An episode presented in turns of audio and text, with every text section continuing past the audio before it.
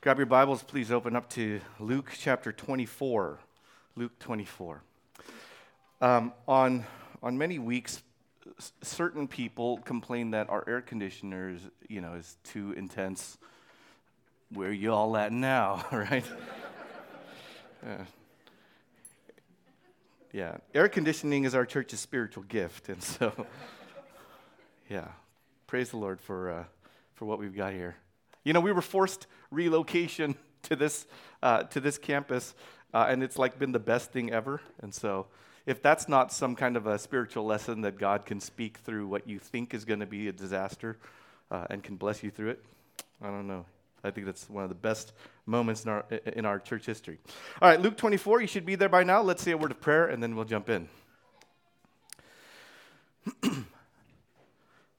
Father, thank you so much that uh, we get to be here uh, after, after this much time walking through the account that Luke has given us um, on the story of Jesus Christ, the Savior to the whole world. God, we pray that, uh, that as, we, as we look into the text today, um, we would be looking for the right things. I mean, sometimes we're looking for, uh, for some kind of a motivational speech. Sometimes we're looking for just some uh, emotional inspiration. Sometimes we're looking for a theological insight, new information we haven't heard. Wipe all that away for a moment, Lord. Those are, those are uh, wonderful extra blessings, but what we want when we read your word is to get a clear picture of who you are and what you've done and how that changes our lives. And we pray that that would be uh, precisely what takes place here, that as we, uh, as we read about what happened after the resurrection of Jesus Christ, that something would, would take place in our hearts and challenge us to live in holiness, transformed, renewed in our minds, uh, holy and pleasing to you. Bless this time for your glory in Christ, and we pray. Amen. We look today at Luke 24. It's the final chapter of the book, the final sermon in our series. Jesus has been crucified and buried, and we, as the readers, stand in very different perspective than the apostles in that moment, than any of the characters in that moment. We know that Jesus' death on the cross was to fulfill Scripture. And we know that he was the Lamb of God, he was sacrificed to pay for our sins.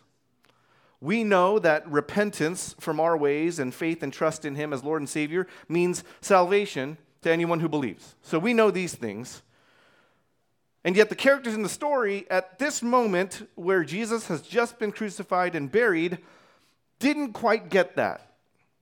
So there's a dramatic irony. We know what, what's really going on, they do not. And we're just waiting for the moment where they catch on to be where we're at in a way. Now, the reason why we know that Jesus, uh, we, we, know that, uh, that Jesus accomplished salvation for anyone who believes, the reason why we know that is specifically because Jesus didn't stay dead. Jesus, as he foretold, was raised by God back to life. Did he die? Yes. Did he die for our sins? Yes. Was that enough? Did that pay the entire cost? How would we know? What if he died? What if he died a sinless death like he did? What if he died a sinless death and then stayed dead? Would we ever know whether or not he accomplished what he accomplished? We wouldn't know.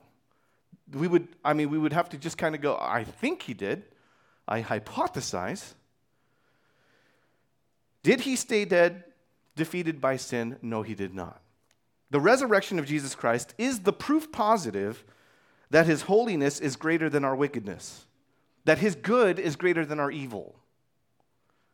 The final chapter of Luke addresses the resurrection, showing us how people came to realize what took place in the life and the death of Jesus once they came to discover that he has come back to life. Luke's going to tell it to us in four different locations. So we got four different scenes going on here, and I'll put them up. The first is at the empty tomb. This is all in chapter 24. So the empty tomb will be verses 1 through 12. And then, second is the road to a town called Emmaus, which is seven miles away from Jerusalem. So the road to Emmaus, that's uh, verses 13 to 35. Third is the reunion at Jerusalem. There's a reunion that takes place at Jerusalem in verses 36 to 49. And then finally, uh, the hill of ascension. And um, it's not really the hill of ascension, it, it's where Jesus ascended to heaven. That's on the Mount of Olives. It sounded weird to put the Mount of Ascension. I just put the hill of ascension. Mount and hill are the same thing in Greek, okay? All right, so that's verses 50 to 53, the hill of ascension. That's the Mount of Olives, in case you want to know the actual location. And that's actually not told to us in Luke, that's told to us in Acts chapter 1, verse 12. So it's the Mount of Olives, that's where he ascended. Okay, you don't care.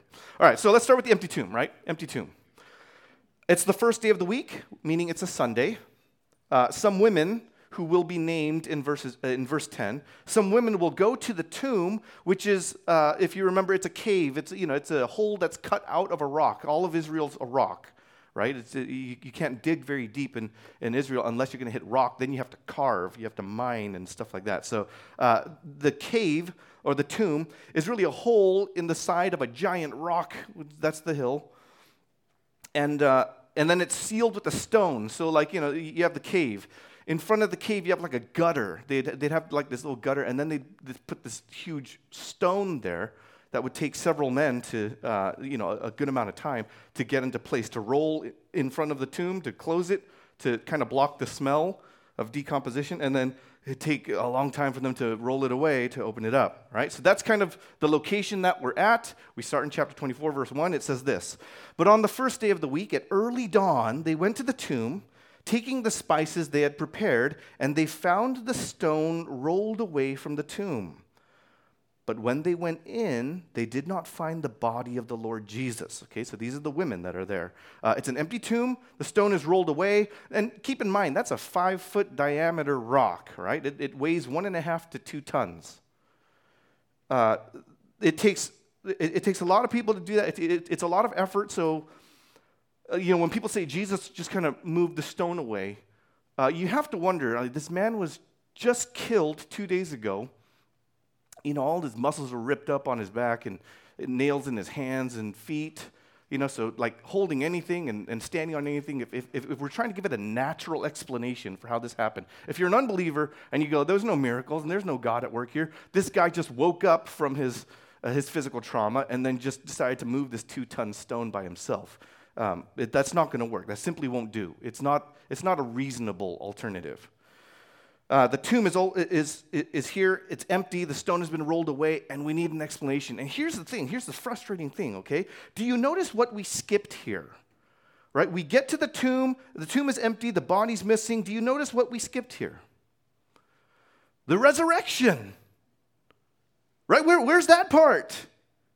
There's no moment of resurrection. We don't, we, like, Luke just goes like, yeah, the next morning, or on Sunday morning, you know, he was crucified on Friday, and Sunday morning, uh, this is the third day, they came and the tomb was empty. We missed the resurrection. It already happened. Luke skips it. So, I, you know, I went looking, and uh, Mark, Matthew, Mark, Luke, John, all four Gospels, none of them actually describe the moment, the event of the resurrection. They don't, they don't talk about what, you know, like, what did it look like? I, I think of Beauty and the Beast you know, at the very end, where, where Beast, you know, like, spoiler alert, he gets changed back to a human, okay? And like he gets lifted up in the air and he twirls around, there's light everywhere, and, you know, and then like he, he turns back to what kind of looks like a human at the end, right? He looks kind of weird, but, but that's like, I think of that, like, is that what that looked like when Jesus in the tomb? And then like lights come on and you can hear like this angelic choir or something. You know, there's, uh, is there like some kind of music playing from heaven, trumpets blasting? Who knows? I don't know. It, it just skips it. It's so frustrating for me. All four Gospels skip the event. They start uh, talking after the resurrection has already happened. Is anyone else bothered by this, right? How did it happen? What did it look like? Was there bright light? Was there, was there noise? Was he groggy? Right? Like when he, when he came back, he's just like, oh, wow, what a ride, you know? Or like, does he just show up and he's like Vidal Sassoon clean? You know, he just wakes up and everything is bright. Is his, is his hair all done and stuff? Only God knows. We have no like look into this. And I think the reason why is because that's not really where our attention should be. In fact, we shouldn't even be surprised by the fact that he was raised back to life. Much like the, the gospel authors don't even talk about the physical agony and the, the grueling uh, torment that Jesus went through. You know, like what did all the damage to his body do? How much pain did he feel? They don't really dwell on that. They just kind of say matter of factly the events that took place. You know, they nailed him to the cross, they raised him up, and then he, he had a conversation with some people, like the, the thieves next to him, and, and then he died. You know, like you don't get a whole lot of dwelling on that. You just you get you get this, these are the events because they're not trying to win you over with this emotional moment. They're trying to make you go, this was what always was supposed to take place. So yeah, it happened. You know, just as he said he would. Why would you even be surprised by this? All four Gospels note that the resurrection happened on Sunday morning. This, be, this is a huge deal. This is why the Christian day of worship, why churches meet on Sundays. Because that's the day that salvation was proven. The resurrection took place on a Sunday. And think of that, right? Because the Saturday that Jesus was in the tomb, if he was crucified on a Friday, he died on a Friday, and then he was in the tomb all day Saturday, nothing happened. And then Sunday morning, he's raised back to life. That Saturday is the last official Sabbath. Right? That's the day God rested on that seventh day. And then when the first day of the week came, he did his work again. Let there be light. And Jesus, the light of the world, is, is uh, brought back to life. This is a huge deal for a Jew who grew up holding the Sabbath as their ethnic, religious, national identity. That was a sign of the covenant. It's the fourth commandment. To break the Sabbath was a capital crime. That's what set them apart from all the Gentile nations, all the non Jewish nations. So to change worship from the seventh day of the week, the Sabbath, to the first day of the week was monumental. It, uh, it shows you the strength of the convictions of these early believers, how much they're willing to change, how much they're willing to endure opposition from their own kinsmen, because they were immediately called heretics for that specific issue. Now, the women are here, and, and the, the tomb is empty, and while they're confused, they'll meet two men. They're about to meet these two men who will turn out to be angels in verse 24. Uh, they're called angels in verse 24. They'll also be called angels in the other Gospels, in Matthew and, and in Mark. Okay? So it's going to be called two men right now. You should know they're angels. Uh, verse 4. While the women were perplexed about this, behold, two men stood by them in dazzling apparel. And as they were frightened and bowed their faces to the ground, the women, as the women were, were frightened and bowed their faces to the ground, the men said to them, Why do you seek the living among the dead? He's not here, but has risen. Remember how he told you while he was still in Galilee that the Son of Man must be delivered into the hands of sinful men and be crucified and on the third day rise. And the women remembered his words, and returning from the tomb, they told all these things to the eleven and to all the rest. So Luke says there were two men or two angels. Matthew just says uh, an angel. He, he, only talks about one of them. Mark says uh, Mark 16 says a young man. So all, again, only talks about one of them. That's not weird, right? The, uh, it, it's fine. There, there were two there. Luke lets us know there were two there, but in Matthew and Mark they only talk about one of them because only one of them seems to be doing the talking, and that's fine. The angels look like men, they're in dazzling white clothes, uh, which is very much like Jesus looked in the transfiguration, you know, uh, w- uh, earlier in the book, right? When, when he was transfigured, he was like dazzling white and everything, gleaming white, glowing. So there's this glory, a holiness that's, uh, that's coming off from these, uh, these angels, and that's why the women, as with anyone who sees an angel, falls down to the ground bowing in fear. Right? That's consistent, that's a normal response to angels. Uh, and it's not unusual for Matthew and Mark to focus on just one when there are two there, it's fine.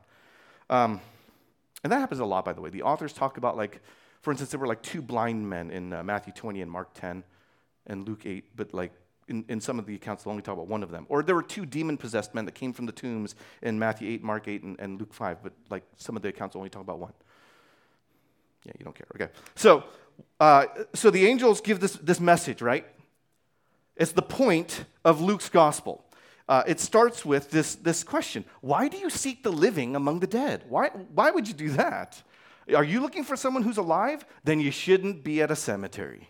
Right? That's, that's kind of what they're saying. That, and uh, it's nice. I, I like the, the angels are kind of snarky. you know? Like the, there's almost like a, a, little sarcasm there. It's fun. Um, Jesus isn't dead; he's alive. It's, it's like how Luke writes in Acts chapter two, verse 24. Um, you know, it, it, it's impossible for death to keep its hold on him. And the angels, uh, they're like, you know, he told you this, right? He told you this. It's like he told you. The Son of Man has to you know, be delivered over and he has to be betrayed and die and then be uh, raised back to life. He says this. And he says, Jesus says this multiple times throughout Luke. If you've been with us in Luke, you heard it in uh, chapter 9, verse 22, chapter 9, verse 44, chapter 13, verse 33, chapter 17, verse 25, chapter 18, verses 31 to 34, and then chapter 22, verse 37. You, you hear it multiple, multiple, multiple times. Many times Jesus gave this very, very clear statement that he would be betrayed, delivered over, killed, he would rise. And like in those verses that I named, there were, there were two times where it's followed by a statement that the, the, the disciples just didn't get it. They're like, what? What does that mean? Killed. Weird that they didn't get it, right? They didn't get it, they didn't quite understand. But later today, on that Sunday morning, they will. These women that are here, they're followers of Jesus from the beginning. You know, they're from Galilee, and they too heard these words all throughout the, the book of Luke. They were journeying with him and stuff. So they heard everything Jesus said. So what the angels are doing in talking to these women, like, why are you looking for someone who's alive among dead people? He told you he was coming back to life. Uh, when they're saying this, this is both a rebuke for not believing, and it's an invitation to start believing. And Scripture has this way of doing that rebukes you for not believing, but then invites you to start believing. It doesn't hold this grudge, but it says, like, all right, knock it off. Stop denying the truth. Stop ignoring it. Put it on. The understanding was concealed from the, from the disciples, it seems, you know, like maybe God was making it so that they couldn't understand, or maybe they themselves just, I mean, these aren't even educated men, so maybe they just weren't quite there understanding the difference between when he's speaking literally versus figuratively. I don't know. Who knows? Or maybe it's both. Who knows? But they just didn't get it. If God were involved in that, if God is the one that's withholding understanding, then certainly God will be involved in providing understanding later. And maybe we'll get a remark on that. Um, but now is the time to start getting it. Now is the time to start understanding, right? It's at the resurrection that we should understand the crucifixion and everything that Jesus said before that. Once the resurrection happens, it starts putting together, lining up everything that Jesus has been teaching, and starts to have everything make sense. So, verse 10. Now it was Mary Magdalene and Joanna and Mary, the mother of James, and the other women with them who told these things to the apostles. But these words seemed to them an idle tale, and they did not believe the women. In contrast, right, if you think about it, in contrast to uh, Israel's negative regard for women, Luke very intentionally puts women in a positive light consistently throughout his book. Israel didn't allow women to testify in court, they were considered inherently liars. And yet, God entrusted these women to be the first witnesses of the resurrection of Jesus. God's like, I, I know who these women are, and they're not liars. They are going to tell the truth, and I will trust them with it. Mary Magdalene and Joanna, we met them in chapter 8. We have no idea who this other Mary is, the, the mother of, of James, and then there are other women, you know. Um, yeah, we don't, we don't know for certainty who that, that last one is. But Luke shows that these women were involved with, uh, with, with the whole ministry from the beginning. And then even in Acts chapter 1, these women will be with the, with the apostles in like this big prayer meeting. Um, you know, and then, and then Pentecost will take place and all that stuff um, in, the, in the chapter right after that. Luke follows God's lead. If God entrusted these women to be the witnesses, then Luke writes it down. He trusts these women to be the witnesses. He notes that, uh, that the women went, they shared everything that they, that they saw. So everything they said was accurate and truthful and honest and sincere, all that stuff, right? They go and they, they tell this stuff, and the apostles didn't believe them. So I don't necessarily think this is a sexist thing. I don't think they go, oh, but these are women. They're inherently liars. You know, I don't think the apostles did that. The apostles have been with these women for, uh, for, for years, right? They've all been ministering together as a church, in a way, right? Uh, maybe that's not the right word to put it at that time, but they were ministering with Jesus. They're going around synagogue after synagogue, listening to Jesus. They were all part of the same team. They're part of Team Jesus. So I don't think they're like, we can't trust them. What did they know? I don't think that was it. I don't think it was a sexist thing because they were women. Uh, I think everyone who was close to Jesus shares a special bond, and it's just not that easy to believe a person came back from the dead. That's the part that's hard to believe, right? The obstacle isn't, but I heard it from a girl, right? The obstacle is, but he's dead. You get it, right? Okay, so I think they're just like, th- you can't be serious. Sure, you were at the tomb. Yeah, okay, we believe that the, the stone was rolled away and it was empty, but there's no way that he's alive. Maybe someone stole the body or whatever. You know, they've got all these, these, uh, these potential alternatives in their minds. Maybe, uh, maybe they, they said, no, no, no, we know that Jesus will rise, but like, that's like in the future. It can't be like on the third day after he was killed. It's still fresh, right? He's still like recovering. You know, they're, they're like, it, it can't, like, what do you, t- he just died. He's not back. He just died. That's probably what's going on in their minds. So, a future resurrection, maybe an instant bodily resurrection right now, that's hard to accept. But get into Simon Peter's head, right? There's Peter, who was formerly known as Simon, Simon Peter, okay? Get into Simon Peter's head. He must be having a breakdown right now, okay? Uh, there's no way that Jesus came back from the dead. That can't be. That's wishful thinking. But then he has seen time and time again Jesus bring, uh, uh, like, knock out demons and, and heal sick people and give sight to the blind, all that kind of stuff, right? And he's seen people come back from the dead because Jesus said, come back to life. He's seen that happen. Jesus has always been full of surprises. Not only that, but Jesus has always been right. There's never a moment where Jesus has been wrong. And even when Peter thought Jesus was dead wrong, like ridiculously wrong, Jesus turned out to be spot on correct, right? Do you remember when Jesus said, Peter, you're going to deny me three times before the rooster crows. And Peter's like, No way, you're crazy. Never. I would rather die. You have no idea who I am. I'm, I'm Peter, I'm stone. Right? You, you think I'm that fickle and weak? You think I'm that scared?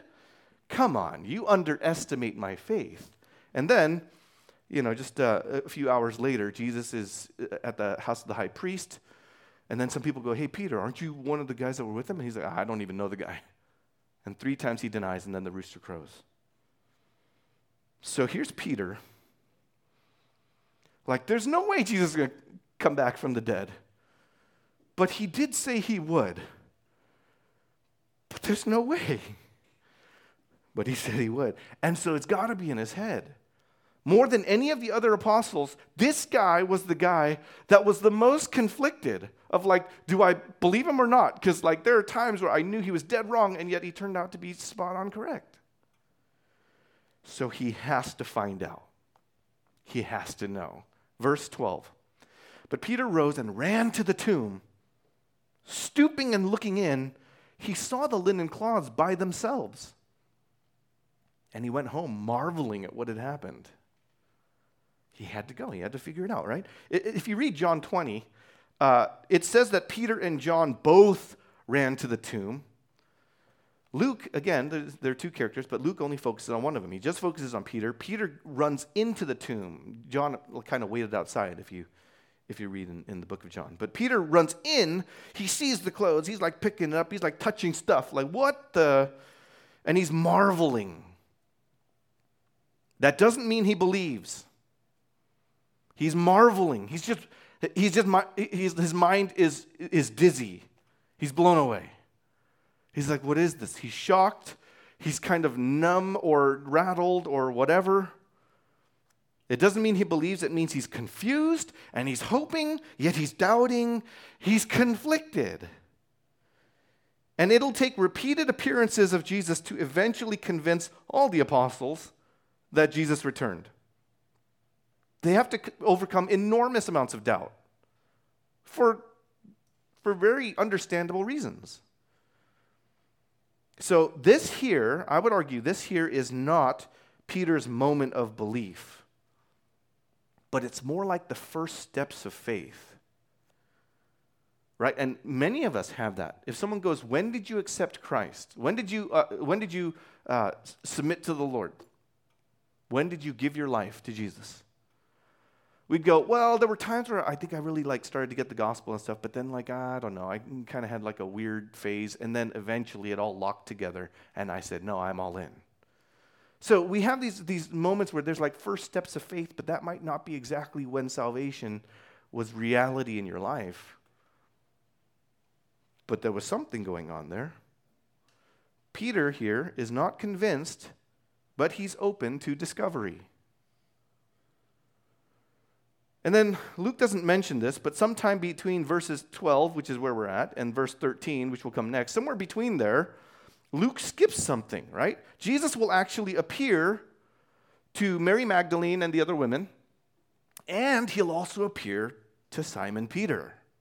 Luke doesn't tell us about it, he just skips it because I guess it doesn't serve his purpose, or he's running out of scrolls, so he's like, I just got to move this along. But Jesus will have an appearance with them. I'll, I'll, I'll, mention that later. I'll get, get more to that later. But just know between verses 12 and 13, other events happen that we don't hear about. Okay? In fact, if you, uh, if you ask yourself, like, how many times did Jesus appear to people after his resurrection? How many times did he appear to, like, different people and be like, you know, hey, I'm alive? Hey, check it out. I'm, I'm here. I've, I've been resurrected from the dead. How many times did he do that? Put, put a number in your head for a second. Just take a guess. The answer is over 10 times. I don't know if you know that. You know, uh, keep an eye out on Facebook. I'll put all 10 up there. You know, but over 10 times after the resurrection, Jesus appears to different people and he says, I'm here, like I said I'd be. I've been raised from the dead right? So there are, there are, like none of the gospels tell you everything that, that uh, took place. They all just tell you the stuff that's important to them. There are moments that Luke skips, okay? That was the resurrection. That was the resurrection. Now, uh, at the empty tomb, let me give you like this, this application that the apostles had to make. In fact, at each scene, I'll just kind of throw down a bit of a, an application that the apostles needed in order to get where we're at today. Okay? What, the, what they needed to know at the, at the empty tomb, this whole thing with the empty tomb, they just had to know that God did the impossible, that Jesus did the impossible, that Jesus died and was raised back to life. He accomplished what he came out to do. They had to know that. That was the big thing for them. Because even though we get it, we're, we're spoiled, we get it, we get it at church. They didn't have that, right? They were, they were creating church. They were part of Jesus putting his church together. So for them, they had to come to that understanding. Jesus was crucified, and then on the third day, he was raised back to life, which means he was greater than our sin. And he defeated the grave. All right, let's go to the, uh, the road to Emmaus then. Verse 13. That very day, two of them, two of whom? That very day, two of them were going to a village named Emmaus, about seven miles from Jerusalem. And they were talking with each other about all these things that had happened. While they were talking and discussing together, Jesus himself drew near and went with them, but their eyes were kept from recognizing him. Again, you have a moment where it says that they, they couldn't understand, like it was withheld from them. So it seems like God is involved in this in some way, right? Um, notice this is the same day, that very day. It's the same day. The characters are just called two of them. Two of them, right? And uh, we'll, we'll find out in verse 18 that one of them is named Cleopas, and then the other, we never find out his name. Uh, these are followers of Jesus, but they're not of the 11 remaining apostles. There were 12 apostles, but then one was Judas, and he betrayed Jesus and he hanged himself, right? So you have 11 apostles remaining. That's, that's the 11. These two guys are some of the uh, are two of the disciples that also hung around the apostles, followed Jesus and stuff, but they're not the main 11. They're they're uh, side characters, NPCs, right? So Cleopas is one of them. We don't know the other guy's name, uh, but they're followers of Jesus. They don't even know what to believe. They're discussing together as they're walking. Uh, that word discuss can also be translated debate, argue, insist right? So they're disputing with one another. Jesus joins them, and, which is hilarious. Uh, Jesus joins them. Uh, you know, it says Jesus himself drew near them, but their eyes were kept from recognizing him. So he, he walks up, he's in like spiritual stealth mode. So even though they can see him, they don't quite get who he is, which almost implies that his face looks different after resurrection. Um, verse 17. And Jesus said to them, Hey, what's this conversation you're holding with each other as you walk? What are you guys talking about? I want to know, right? And they stood still. I like this. They, they, they, stood still. They were walking, they stood still, looking sad. I, that's like one of the few moments where you get like a lot of emotion, you know, emoted in the text. Verse 18. Then one of them, named Cleopas, answered, Are you the only visitor to Jerusalem who does not know the things that have happened there in these days? Right? Like, uh, it, retranslate that. Think about the tone. Are you stupid? Right? That's what he's saying, right? He just looked Jesus in the eyes and he's like, Are you stupid? Are you the only one that doesn't know? You got to be kidding me. And then I like how Jesus, verse, uh, verse 19, and he said to them, Oh, what things? Right? What? He knows everything, but he's, oh, what, what, what things? And they said to him, Concerning Jesus of Nazareth, a man who was a prophet, mighty in deed and word before God and all the people, and how our chief priests and rulers delivered him up to be condemned to death and crucified him. But we had hoped that he was the one to redeem Israel. Yes, and besides all this, it is now the third day since these things have happened. Moreover, some women of our company amazed us. They were at the tomb early in the morning, and when they did not find his body, they came back saying that they had even seen a vision of angels who said that he was alive. And some of those who were with us went to the tomb and found it just as the women had said, but they did not see.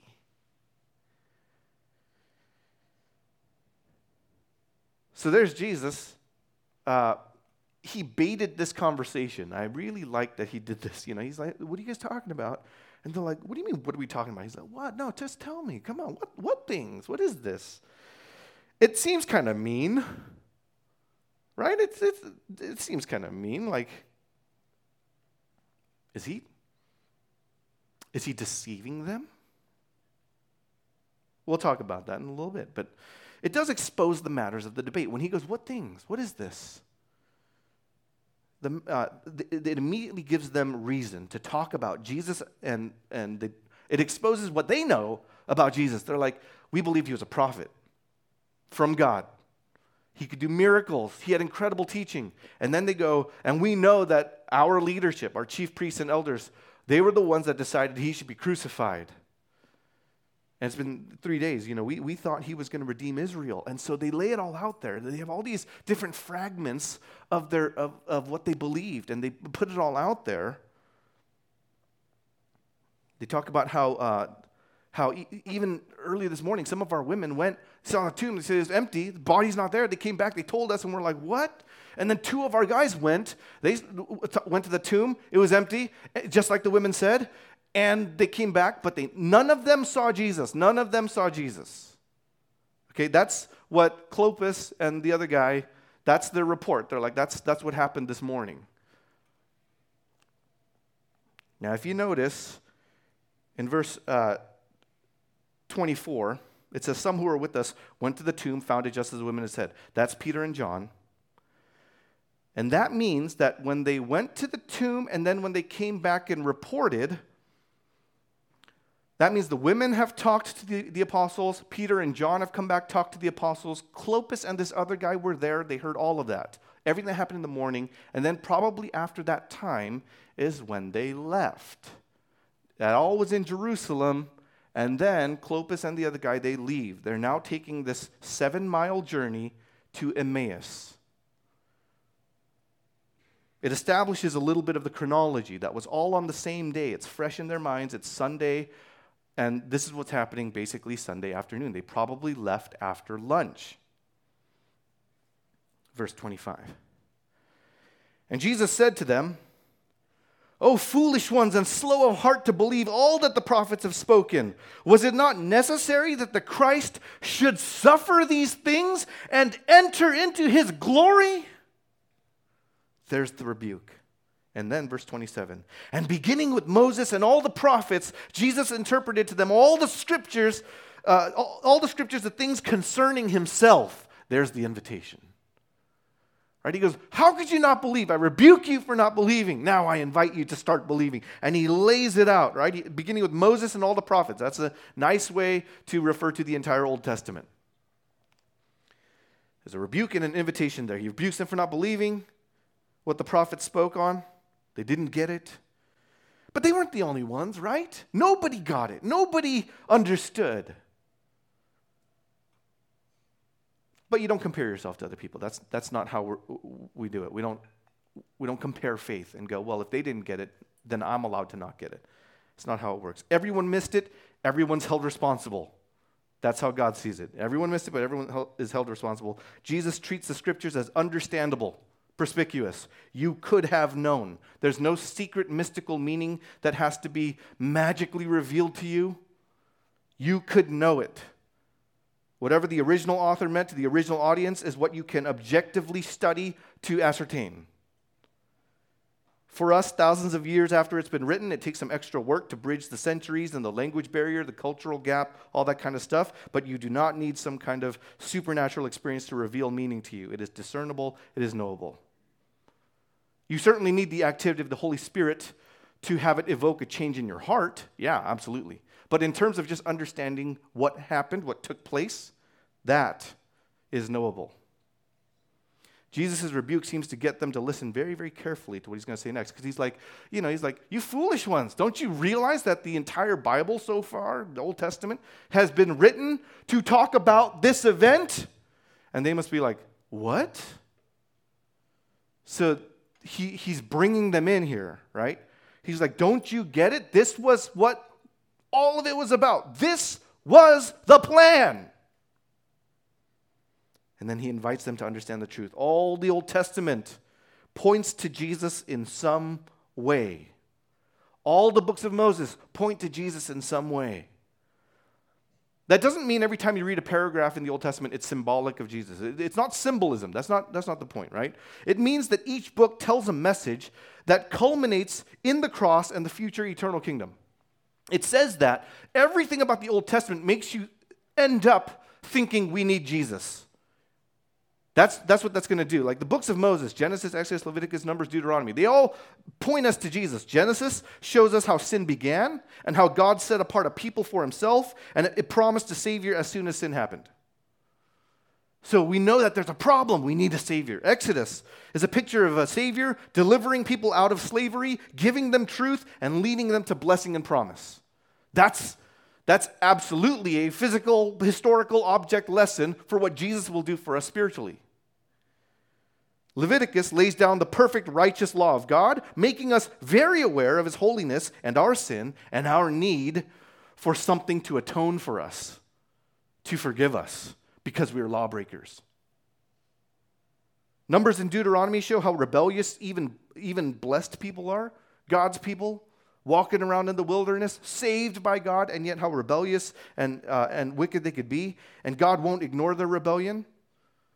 He'll deal with their sin, but still, even despite their sin, their continuing sin, he's still faithful to save. The prophets are all calling God's rebellious people to repentance, promising a Savior and a future where sin is no more. Every book of the Old Testament points to Jesus, and every book of the New Testament discusses the reality of Jesus. The Bible is not about you and your career your significant other, your personal dreams, your past suffering. The Bible is about Jesus. Do not wrap the Bible around your life. Wrap your life around the Bible in worship of Jesus. How do these guys react to this, right? Jesus just lays it out. He's like, all the, the Old Testament is like this. And he's, he's got time. They're walking seven miles, yes? Now, they're on uneven terrain in sandals. So we're going to say that that takes, even if they're hustling, somewhere in the vicinity of two to three hours. So he gives like the most epic sermon on that walk. They get to, to listen to him unpack the entire Old Testament right then and there. And I tell you the truth, at the end of that conversation, these two men are the best top theological scholars in all the world now because they now understand the scriptures accurately in a way that no one else does. Verse 28. So they drew near to the village to which they were going. Jesus acted as if he were going farther. But they urged him strongly, saying, Stay with us, for it's toward evening, and the day is now far spent. So he went in to stay with them. Okay. Remember that Jesus is still unrecognized at this point. They don't realize it's Jesus, they just think it's a stranger, right? Um, he's still unrecognized. It, and it feels weird again. Is he tricking these guys? Is he deceiving these guys? Like, what is this? He pretends he's going to keep walking, and they're like, no, no, no, no, stay. And he's like, oh, but I'm going to keep going. Is he, though? Is this, is this a lie? Like, you know, is Jesus a liar? I think people who think that Jesus was lying miss the, the, the cultural norms, right? Because it would be wrong for these two disciples to let this, this man keep walking off in the night by himself because it's dangerous. It'd be wrong for them not to offer for him to stay. At the same time, it would be wrong for a stranger to be like, I guess I'll just stay with you guys. I'll just sleep on your couch. It would be wrong for him to do that too. And it would be kind of weird and rude, and, and uh, it, it would be unusual to even ask, Can I stay here? Because now you put pressure on them. So if they didn't invite, he would probably still keep walking. So, yeah, that, I, I don't think he's, he's being dishonest there. If they didn't invite, he would keep walking. But it's Jesus. He knows they're going to invite him to stay, right? Because he happens to know mm, everything. Uh, I, I come from an Asian family, so I understand this in this weird Asian way. If ever you try to offer uh, a gift, like, you know, like money to someone, like, you know, you, you see someone, uh, it, it's their birthday, you try to give them a gift, right? You go, here, take this. They go, no, no, no, no, no, no, no. You go, just take it, take it. They go, no, I couldn't take it. You go, just take it. They go, oh, okay, okay, okay, okay. And then they receive it. Now, it's, it's all an act, okay? You act like you're giving, they act like they're refusing. You act like you, they act like they're refusing. And then, and then at the end of it, you give it and they go, okay, I'm very reluctantly receiving this, right? But really, in the mind, it's like, uh, I don't want to give this. And they're like, oh, give it to me, right? It's all an act, but it's cultural. And like, it, it would be wrong for you not to go through that little dance. Okay? Okay. Okay. I, I'm going to remove that from the recording. All right.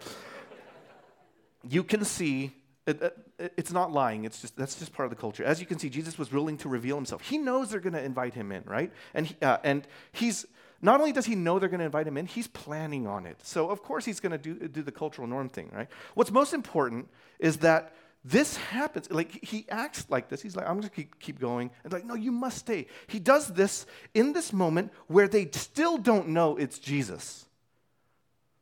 Because that tells us something, okay? Uh, they've explained what they're confused about and stuff, and, and they're talking to this stranger, and a stranger explained the Bible to them, and everything made sense. It all points to Jesus and proves it all, and everything starts to line up in their heads like this is consistent with what Jesus says, and it's consistent with what the Old Testament says. And like, why didn't we get this? And he's rebuking us because we should have gotten it, and he's right. It would have been very different if they saw Jesus walk up and he goes, Everyone, I'm Jesus. And they go, Oh, Lord, how are you back? And he just explains to them. They'd be like, Yeah, of course you're right. You're Jesus. But this is a stranger in their minds, right? They didn't recognize him. So their response uh, whatever, however they respond, is undoubtedly the response weighed only by what they heard. They are not biased because it's Jesus. A stranger told them what the scriptures mean. They respond, and they respond in faith. Something inside their hearts lights up with conviction and joy and wonder. Their pulse races at the world shattering truth. They didn't believe because they saw some miracle, they, they believed because they heard the scriptures.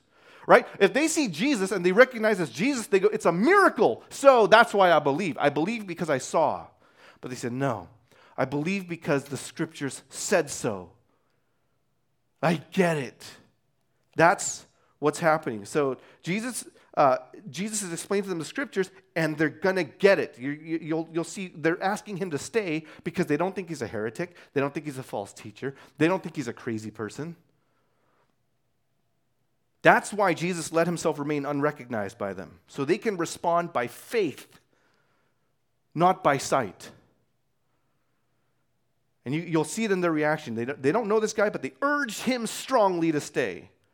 Right? That's not just manners, because they could say they could be like, "You should stay," and he said, "No, I'm gonna go." And they could be like, "Well, if you need a place, you're welcome to come here." But they urged him strongly. They sense in him a believer. It resonates with who they are. They're believers. They can't let him walk alone at night. It's unsafe. He needs food and lodging. They insist on blessing him with hospitality since he blessed them with truth. So Jesus will stay and he'll have dinner with them. And what's weird is he's gonna he's gonna like take a weird role here. Uh, if you stay, you know, to have dinner with someone, the host, you know, whoever is in charge, is supposed to break bread and distribute it, and you know, he's supposed to be the host. But Jesus is gonna do that. He's gonna break bread and bless it, give thanks, and he's gonna pass it out and stuff. So the dynamics are very clear that even though one of them, uh, Cleopas or the other guy, is in charge and maybe is the homeowner or whatever, Jesus is now the leader.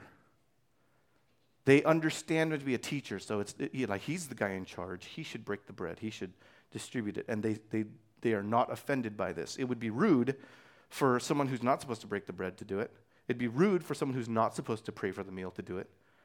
But when Jesus does it, they're they're down. They're like, yeah, you're in charge because they believed. Verse 30. When Jesus was at table with them, he took the bread and blessed and broke it and gave it to them. And then, and their eyes were opened and they recognized him. And he vanished from their sight. It's so frustrating, right? They're like, Jesus, peace. He's just gone, right? Uh,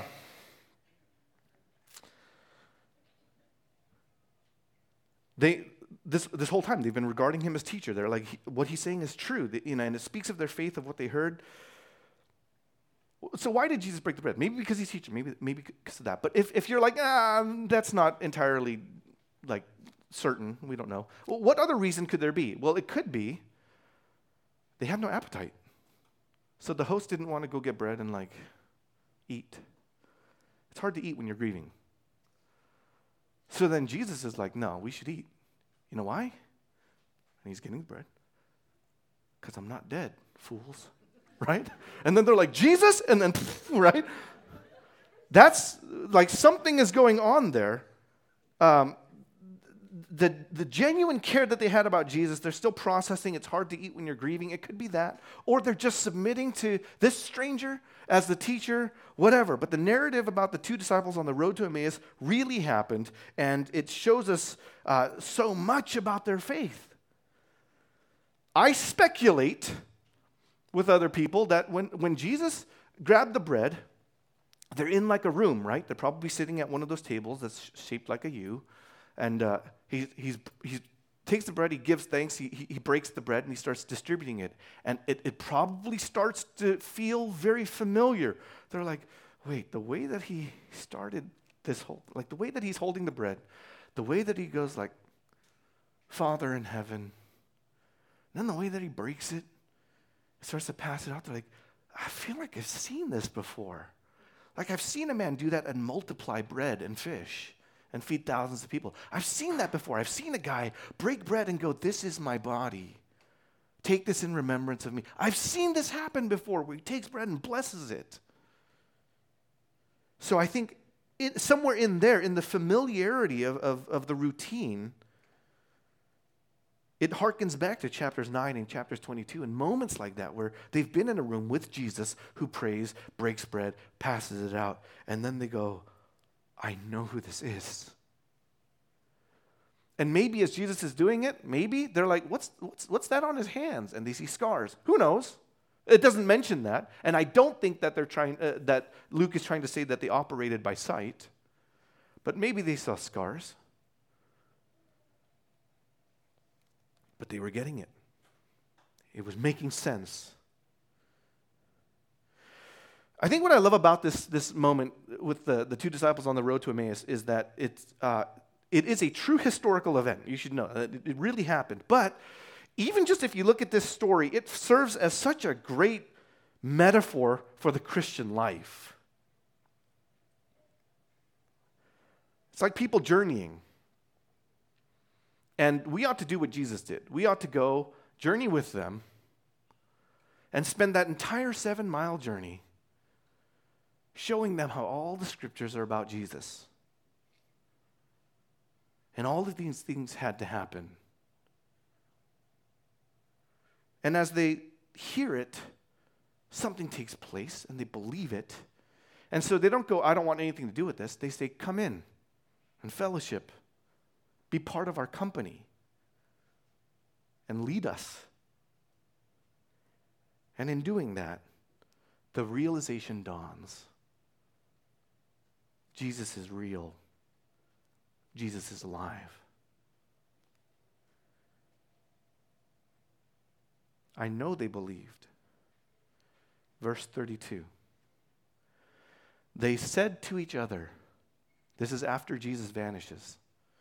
They said to each other, Did not our hearts burn within us while he talked to us on the road, while he opened to us the scriptures? Right? They didn't go, How did he do that? How did this guy vanish? Was that really Jesus? They didn't do that. They go, Oh my gosh, no wonder. No wonder our hearts were burning. Something came alive. This man had the words of eternal life. He told to us the scriptures, and it makes sense to us. It lined everything up, everything the Bible was saying, everything Jesus had said. It all made sense. Didn't our hearts burn within us with joy, with wonder, amazement as we marvel? The mark of a true believer, still in the metaphor of, of this story, if you were to take this metaphor, uh, if you were to take the story as a metaphor for the Christian life, the mark of a true believer is that your hearts burn within you when you learn that the scriptures keep pointing you back to Jesus and the forgiveness he provides, the fellowship he, he brings, the life that is administered to you because he has risen from the dead. Now they know what Jesus said about the scripture, pointing to him. They know that it's all true. These are the top two theological scholars in the world. What do they do with this knowledge? Do they go, wow, what a great sermon and a great meal after that sermon. Now let's go home. Or now let's go out, out and hang out with our friends. Or do they go, now let's just go to bed because it's late? Is that what they do? No. Verse 33. And they rose that same hour and returned to Jerusalem. Can you imagine walking the seven mile walk again? They're like, we got to go back. Cleopas is like, we got to go back. The other guy's like, well, hold on. really? And Cleopas is like, we got to go, right? They returned and they found the 11, the 11 apostles, and those who were with them gathered together. And the 11 were already saying, in verse 34, those 11 were already saying, The Lord has risen indeed and has appeared to Simon, Simon Peter. And then these two guys told what had happened on the road and how Jesus was known to them in the breaking of the bread. Right? In the breaking, they're like, right when he broke the bread, we understood who he was. And then, oh, that Jesus, he just took off, right? That it's like the final thing. When, when you get who Jesus is, you got to talk to people about it. That's, that is the natural reaction of faith.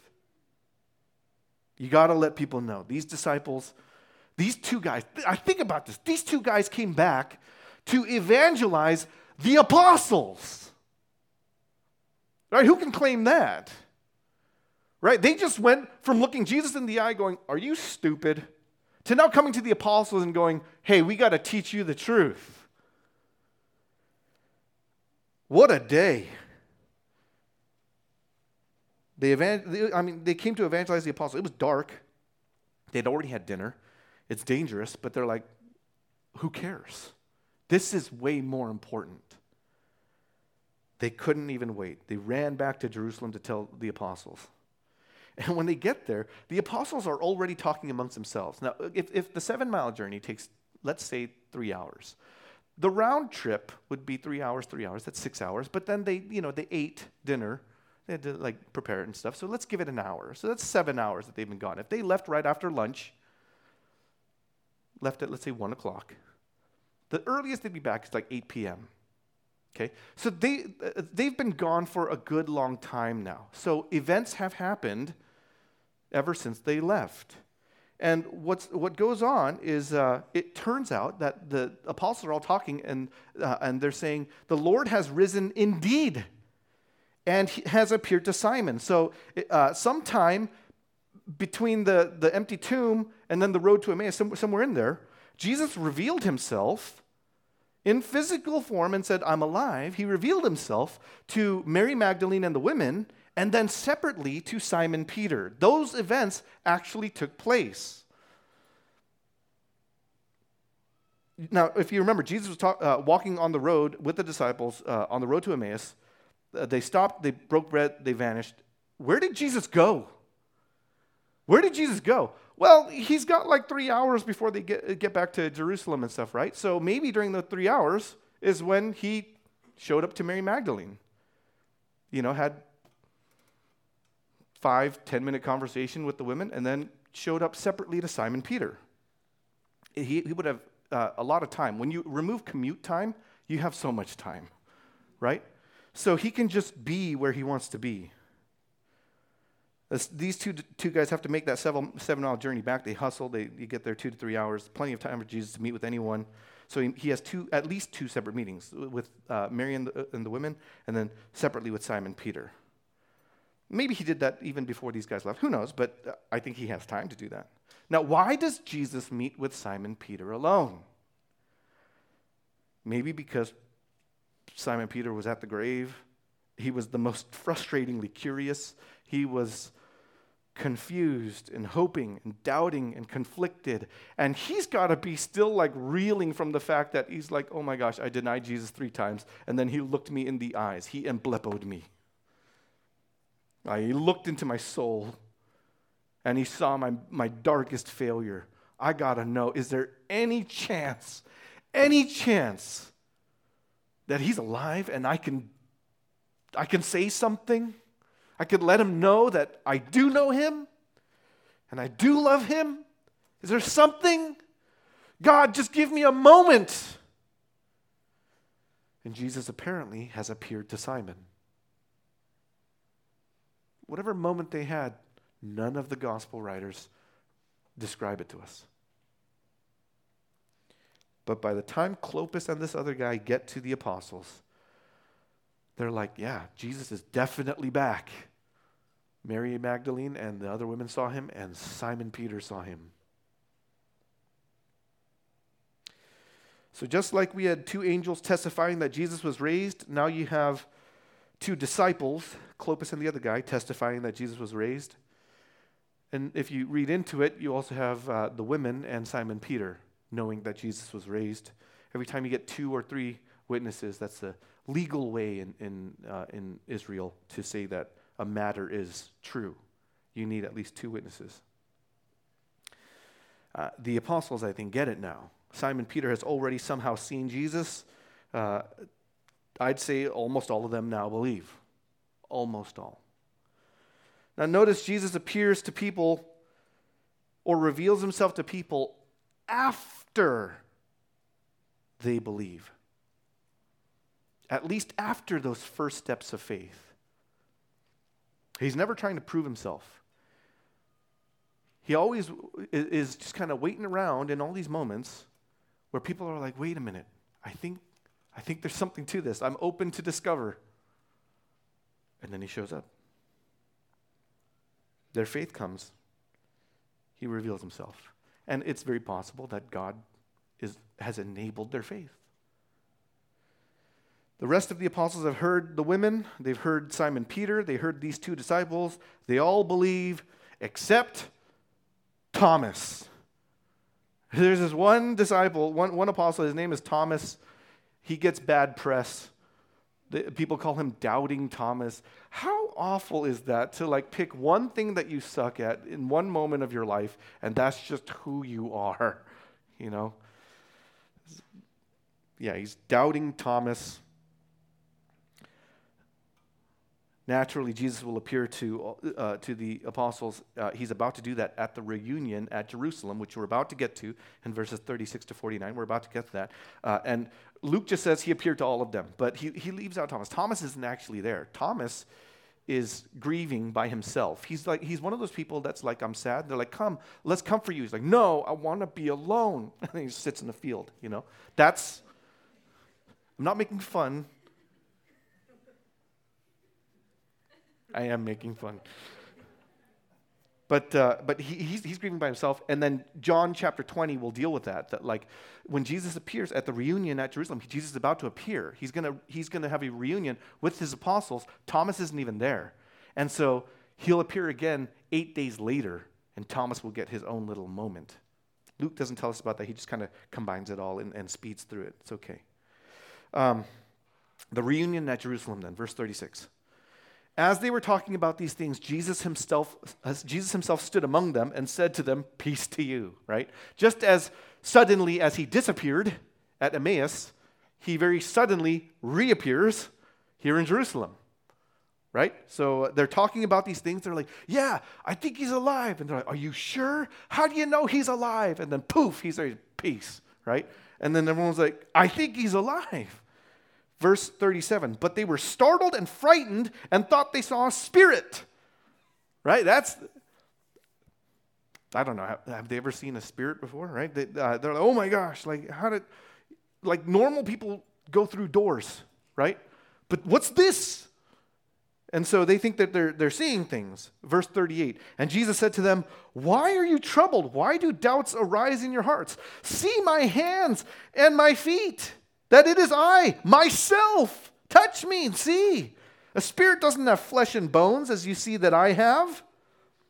And when he had said this, he showed them his hands and his feet, right? He shows them his he has to show them because they didn't believe. Everybody blames Thomas because Thomas is like, unless I see his hands and his feet, right?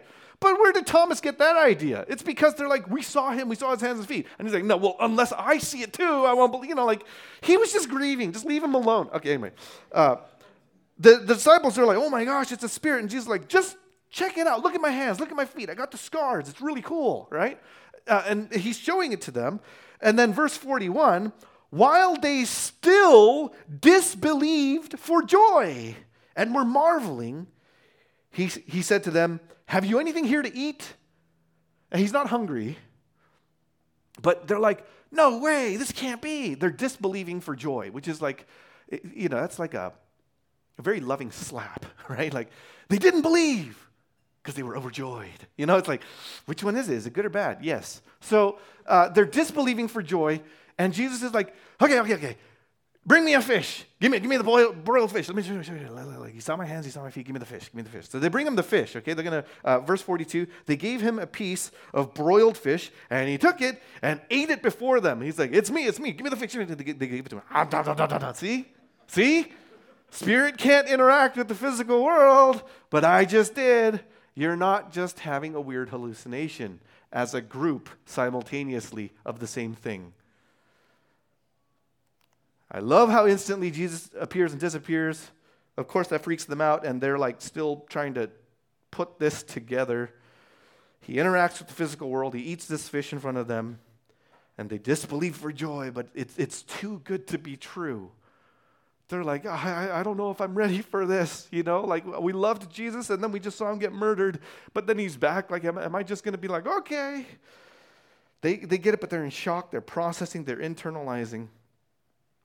Verse 44 Then Jesus said to them, These are my words that I spoke to you while I was still with you, that everything written about me in the law of Moses and the prophets and the Psalms must be fulfilled. These are the words that I said to you. That's the Jesus way of saying, I told you so. The crucifixion and the resurrection were talked about in the Old Testament. This was the plan. Sacrificing a perfect lamb to atone for sins, to provide forgiveness, to make peace with God. That was the plan. Repentance, a heart that turns away from other gods, turns away from idols, turns away from irreverence, turns to worship the Holy One. This was the plan. The good news of salvation, starting in Israel, then moving out to the nations to reach all peoples. This was the plan. This was always the plan. Verse 45. Then he opened their minds to understand the scriptures. And he said to them, Thus it is written that the Christ should suffer and on the third day rise from the dead, and that repentance for the forgiveness of sins should be proclaimed in his name to all nations, beginning from Jerusalem. You are witnesses of these things. And behold, I am sending the promise of my Father upon you. But stay in the city until you are clothed with power from on high. Now they get it. They had their moment where they go, okay, maybe there's something here. I'm open to discover. You know, Mary Magdalene and the women saw him, and Jesus appeared to Simon Peter too. So the, the apostles are like, okay. And then there are these two guys, Cleopas and some other guy. Everybody says it's real. And so the apostles are like, okay, something's here. And then Jesus shows up. And he opened their minds to the scriptures. So either he gave them the understanding that they couldn't figure out on their own, or he accelerated what they were already starting to figure out, whichever. The apostles would be commissioned to spread the gospel, but they have to wait 50 days after the cross for this moment, this other festival called Pentecost. That's when the Holy Spirit would come and empower them. And Luke will write all about that in the sequel to Luke. It's the book of Acts. And Jesus will stay with the apostles about 40 days, teaching and training them for the mission. And then it's time for him to leave. We get to the hill of ascension where he takes his leave, verse 50. And he led them as far as, or in the direction of, Bethany. And lifting up his hands, he blessed them. While he blessed them, he parted from them and was carried up into heaven. And they worshiped him and returned to Jerusalem with great joy and were continually in the temple blessing God.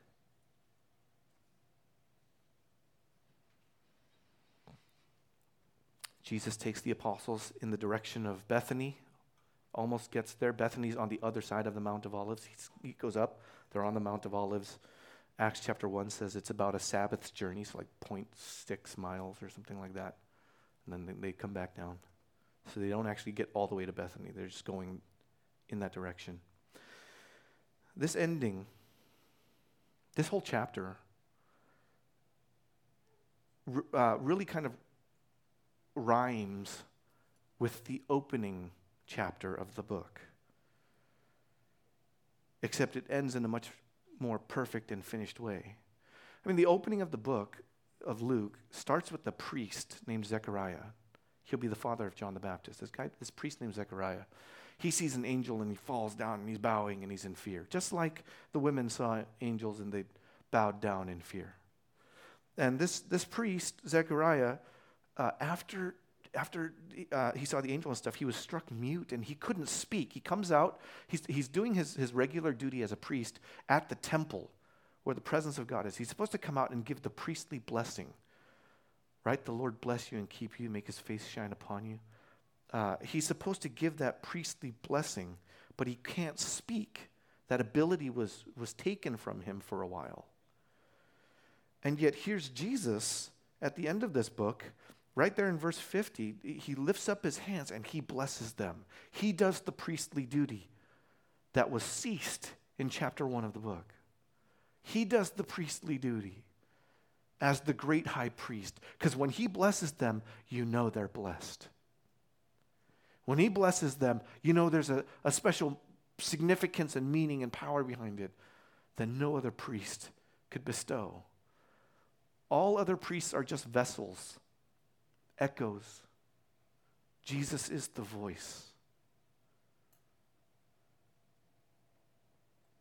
Luke began with people blessing God Zechariah and his wife, uh, Elizabeth, and then this other guy, Simeon.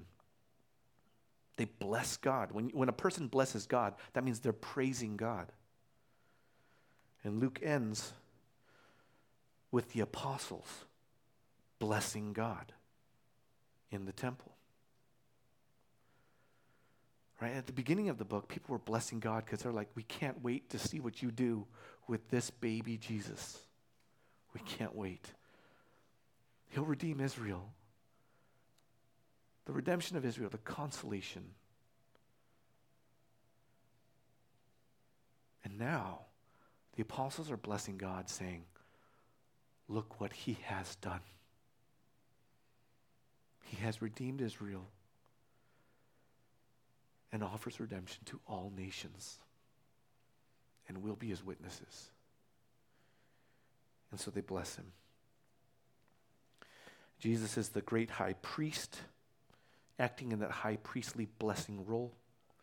And he's also the prophet of God. Just like Elijah, the renowned as the greatest prophet in the Bible, he was taken up into heaven, so Jesus too was carried up into heaven. Notice how verse 52 says the apostles worshiped Jesus.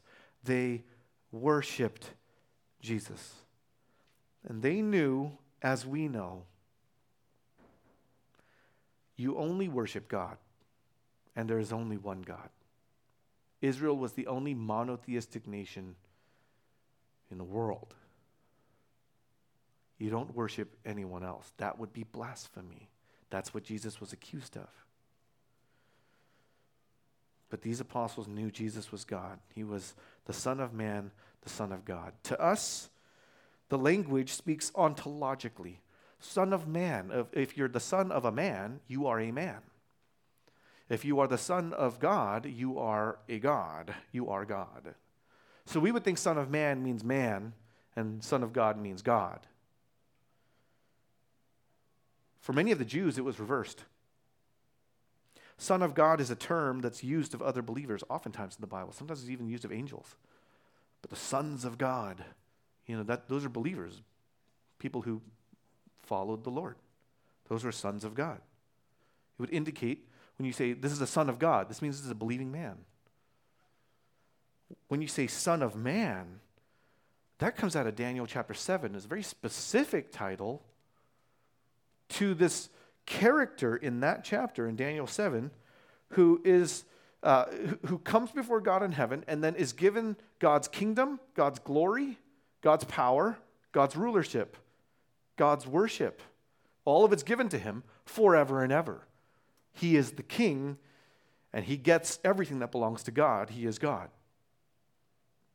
So, Son of God to them meant believing man, Son of man. Every time Jesus said, I'm the Son of man, it was a claim that he's God. The apostles get it now. This is the Son of Man. This is the King. This is the Christ. And we will worship him.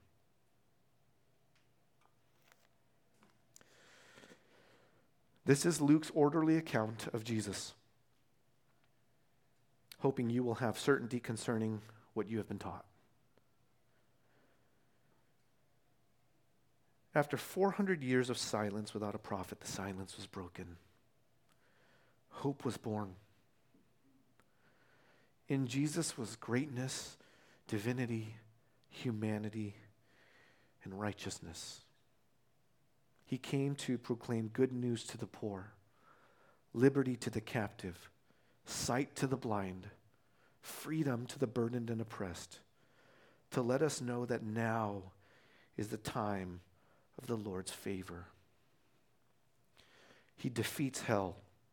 He gives life. He transforms souls. He cleanses the unclean.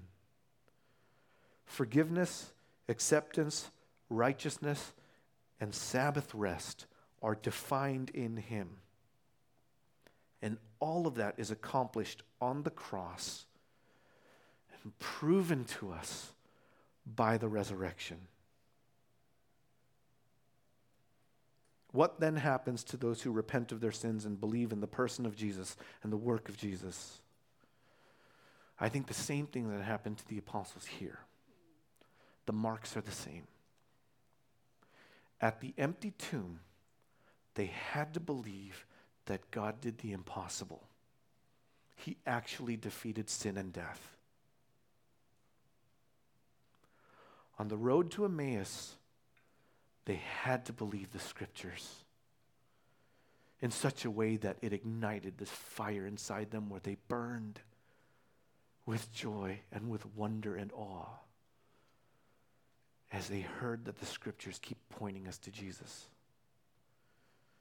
At the reunion, they had to learn that they were the witnesses of these things. They had to go and tell the nations.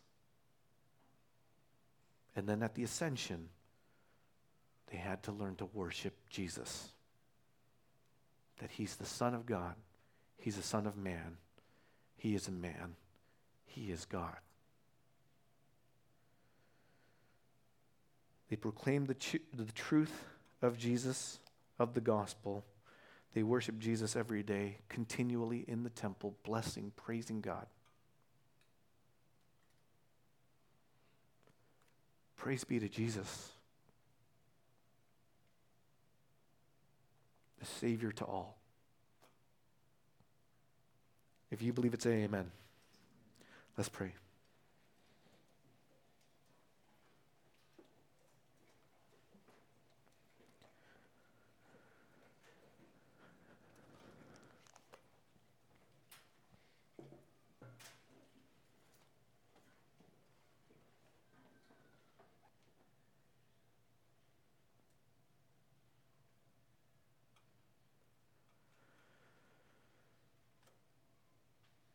Father, we believe.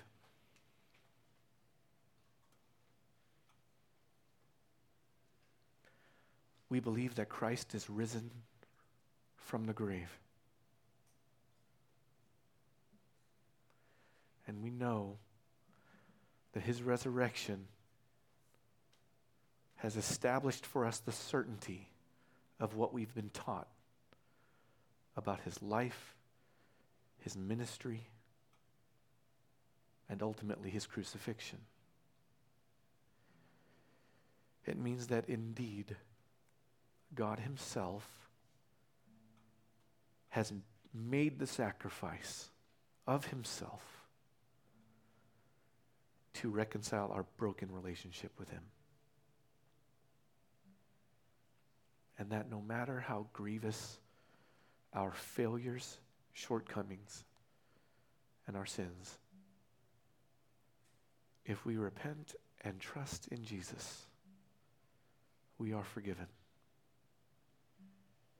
And we are accepted. And we are received.